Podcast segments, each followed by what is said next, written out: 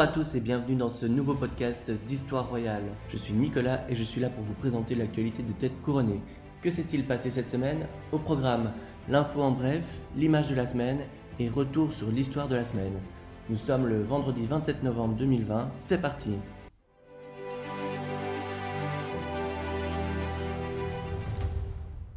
En bref, le déménagement de la princesse Eugénie et son époux à Frogmore Cottage.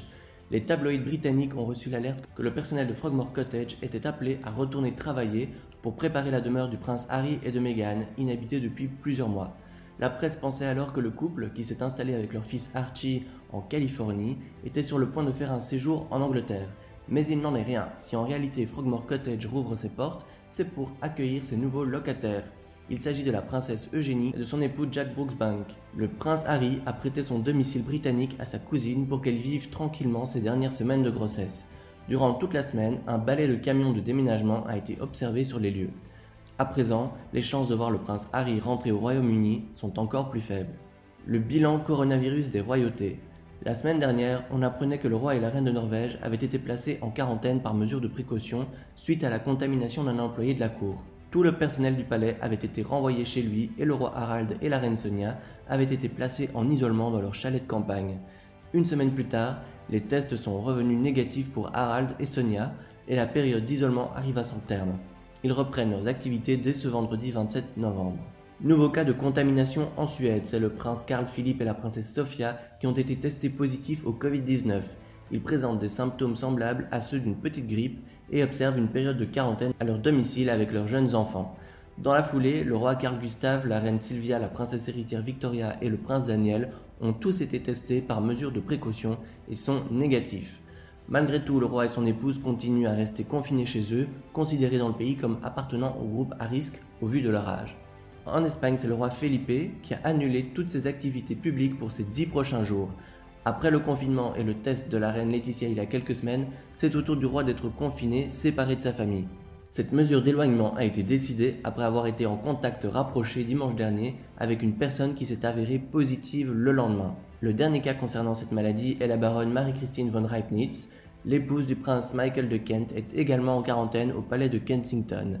Marie-Christine sait qu'elle est atteinte de la maladie depuis quelques semaines et souffre sévèrement de nombreux symptômes.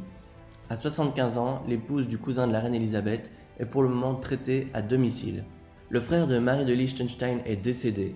Ce 22 novembre 2020 est mort le comte Ferdinand Kinsky von Schwinitz und Tettau. Issu d'une des plus anciennes familles de la noblesse tchèque, il était le frère de Marie Aglaé Kinsky, mieux connue comme étant la princesse Marie de Liechtenstein depuis son mariage avec Hans Adam II, l'actuel souverain de la principauté.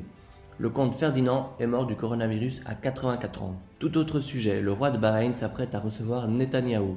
C'est une première historique, un monarque du Golfe a invité un premier ministre israélien à lui rendre une visite. Benjamin Netanyahou se rendra la semaine prochaine à Bahreïn où il sera accueilli par le roi Ahmed Ben Issa al-Khalifa. Après sa visite à Manama, la capitale du pays, il se rendra également aux Émirats arabes unis où il rencontrera une autre royauté, le fils de l'émir d'Abu Dhabi. Le prince héritier d'Abu Dhabi est aussi le ministre de la Défense des Émirats arabes unis. Ces deux visites seront organisées quelques mois après la normalisation des relations diplomatiques entre Israël et ces deux pays du Golfe. Lupo est mort. On a appris cette semaine la triste nouvelle. Les Cambridge ont perdu leur fidèle chien. Lupo a vécu 9 ans avec William et Kate. Ce cocker anglais était né d'une portée de la chienne Ella, un chien qui appartient à Carol Middleton, la mère de Kate. Il était au cœur de notre famille depuis 9 ans et nous manquera tellement, a déclaré le couple. Lupo apparaissait régulièrement sur les photos officielles à l'occasion des anniversaires des enfants.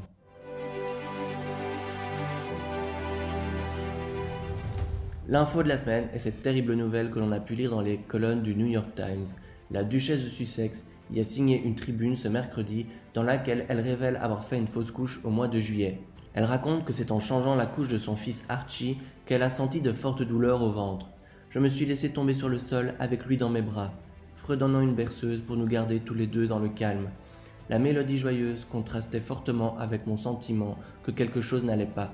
Je savais, en serrant mon premier-né, que je venais de perdre mon deuxième. Emmené à l'hôpital avec le prince Harry à ses chevets, le duc et la duchesse de Sussex ont eu la confirmation que la grossesse avait été interrompue.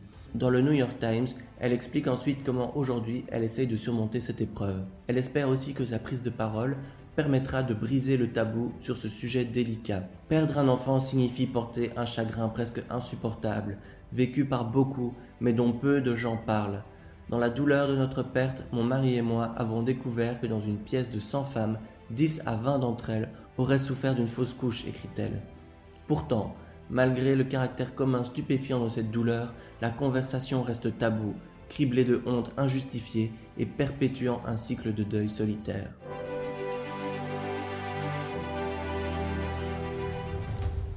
L'image de la semaine est celle de cette femme, habillée en haillons, qui pose devant sa modeste maison dans un bidonville près de Calcutta.